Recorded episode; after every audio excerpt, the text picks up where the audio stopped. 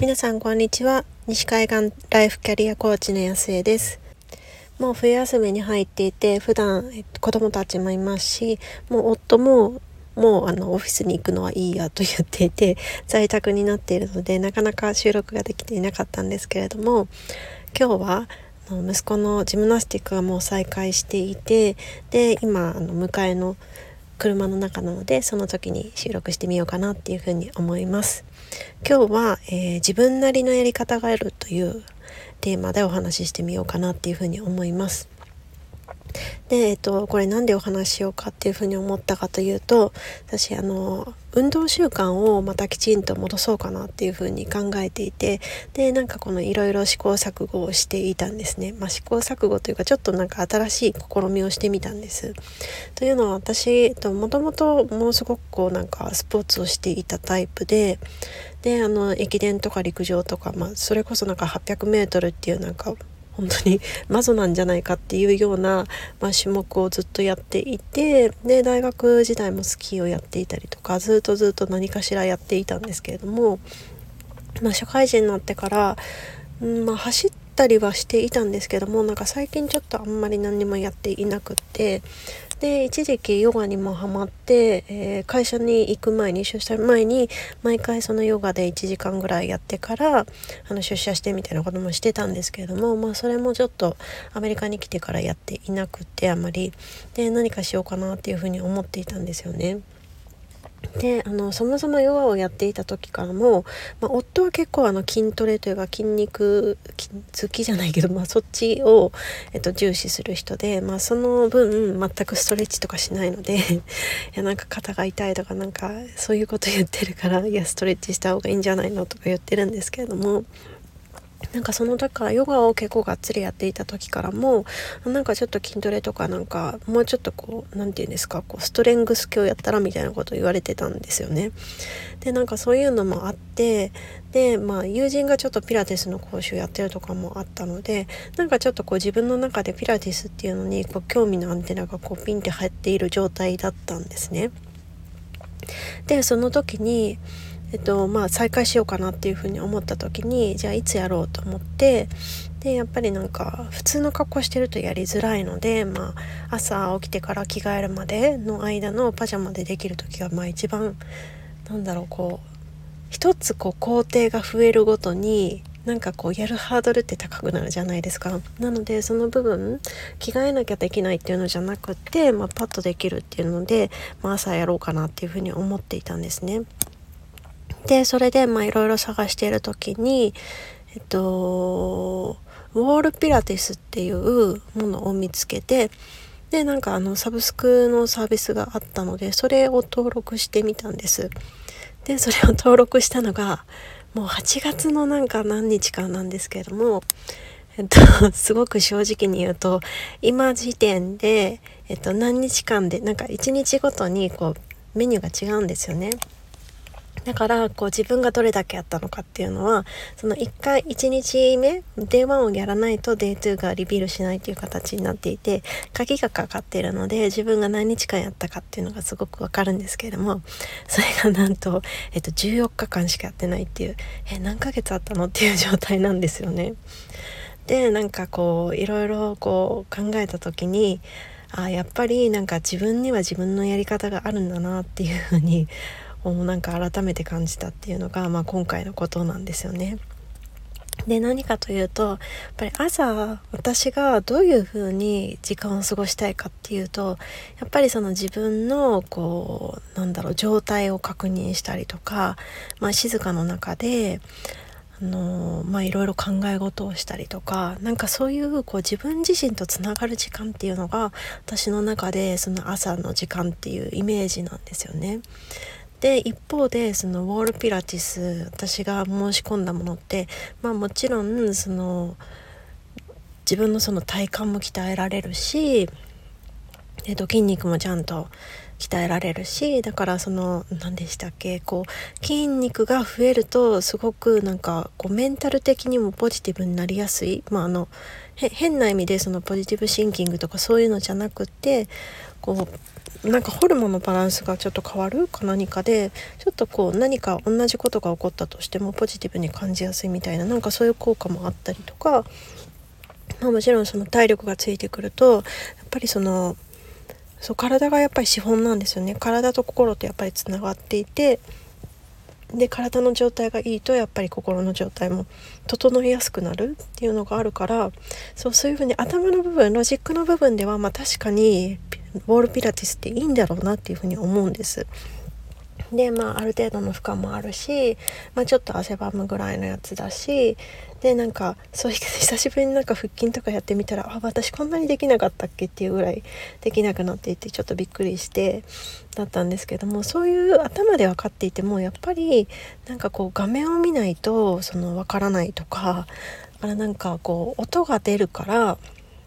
私なんかちょっと頭痛対策であんまりその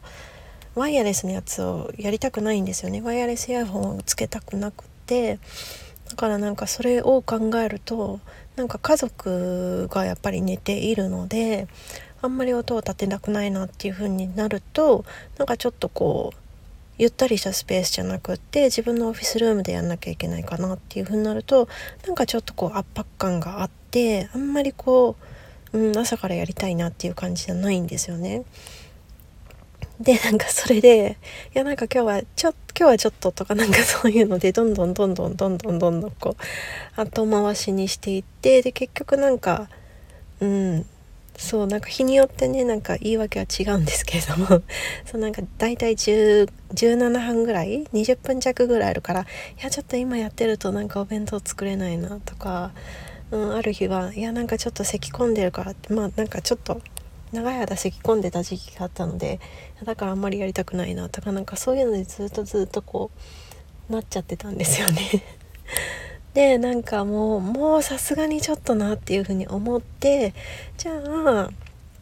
そう何をやろうかなっていうふうに思った時にやっぱりその自分とつながるっていう朝のテーマだともうなんかもう何を見なくてもできるし自分の体の状況もわかるし何て言うんだろうちょっとこう瞑想的にもなれるあやっぱり私にとってはヨガが一番なんだなっていうふうに思ったんですよね。でなまあ確かに何だろう筋トレガンガンこうねプッシュアップとか あのシットアップとかやるのに比べたら、まあ、筋肉は使わないかもしれないけどでもそれだけ何にもやっていなかったからやっぱり久しぶりにやるとあの多分皆さんの太陽礼拝とかすごく馴染みがあると思うんですけれどもあれ何回もなんか腕立てみたいな感じでやるのでやっぱりすっごいなんか久しぶりにやったら筋肉痛になったんですよね。でなんかこう背中もなんだろうこう普通にしてるとあんまり背中って意識しないじゃないですか私ちょっと姿勢が悪あんまり良くないので猫背気味なのでだからちょっとまあ意識するようにはしてますけどでもなんかなんだろう筋肉一つ一つが今どんな状態なのかとか柔らかいか固まってるのかどの部分が自分が凍ってるのかとかんなんだろうなんかこわばってるのかとか緊張してるかとか逆になんかすごくリラックスしてたり力が使えたりしてるかっていうのってやっぱりなんかそういうポーズをやっているとそうなんかすごく感じることができてでなんかそうこうしてるうちにまあ普通になんか7日間もうずっとこう続けてできてるんですよね。だからあやっぱり なんだろう。だって8月からの何ヶ月ですか？891011125ヶ月間。まあ5ヶ月まあ丸々はなかったとしてもその5ヶ月間のうちの14日間と1週間ってなんかすごくないですか？1週間のうちの1週間ってそうだからやっぱりこう頭ではこれがいいんじゃないかとかあれがいいんじゃないかとかいやあの人に言われてアドバイスしてもらったからとかなんかそういうこういくらいいというふうに世間的に言われていたり一般的にがそう考えられているものであってもやっぱり自分がやろうって思ってやらなかったらもう本当に何にも意味がないんですよね。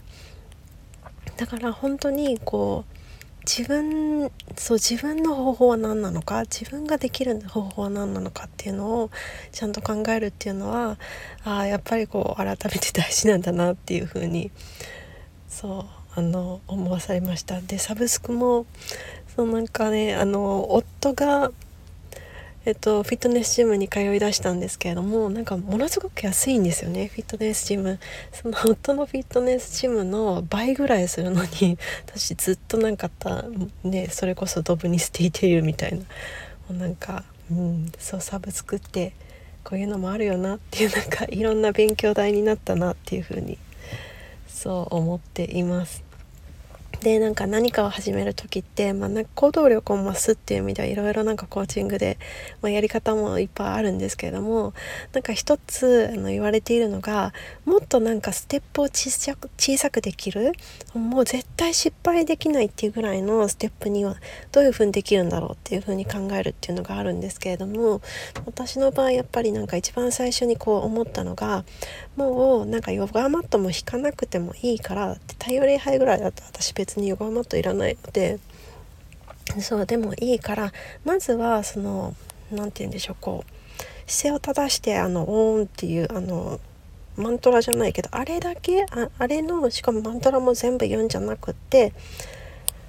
そのオンだけでもいいからあのいい姿勢でちょっとすっきりさせて窓開けた後に言ってみようっていうのが一番最初に設定した自分なりのゴールだったんですね。それってさすがに何だろう2秒ぐらいでできるので多分あもうもうちょっとかかるのかな？2秒は言い過ぎかもしれないけど多分5秒ぐらいでできるのでもうさすがにそれもできないっていう方はありえないんですよ。それもできなかったらちょっと自分なりにどうしたっていう感じに思ってしまう。だからそのくらいの小さいステップにしてみると絶対できるからそういうところででもやってみると結局それをやるとそこから普通になんかねこうあの手を合わせてそれを言った後に手を下ろしたらやっぱりそのまま流れでこう始めたくなる。からなんかそういう風に自分をこういかに行動させるかっていう、まあ、考え方がコーチングではあるんですけれどもそうそれもやってみて、うん、だから自分なりの、えー、方法を見つけたことと、えー、ゴールをもう限りなくあの小さなステップにしたこの2つで今のところ続いてるなっていうふうに思います。で1週間ポーズ2週間ポーズがあるのかなよくわかんないんですけれども、まあ、ちょっとあのしばらく続けてみてそのなんか今太陽礼拝の AB のところもやっていてなんかちょっとねもうちょっとやりたいなっていう気持ちが今朝上がってきてたのでなんか次明日あたりどうなるのかなちょっと楽しみだなと。そうなんかちょっとやってみたらもっとやりたくなってやっちゃったっていうのはね多分一番あの楽しいやり方だなっていうふうに思ってるので、ま、それはあの近況報告でそのうちあのお話しできたらいいなっていうふうに思います。ということで、えー、もう本当に年末ですね私は今日で一応、えっと、仕事納めにしようかなっていうふうに思っているので、はい、皆さんもあの年末年始ゆっくりあの大切な方と時間を過ごされてください。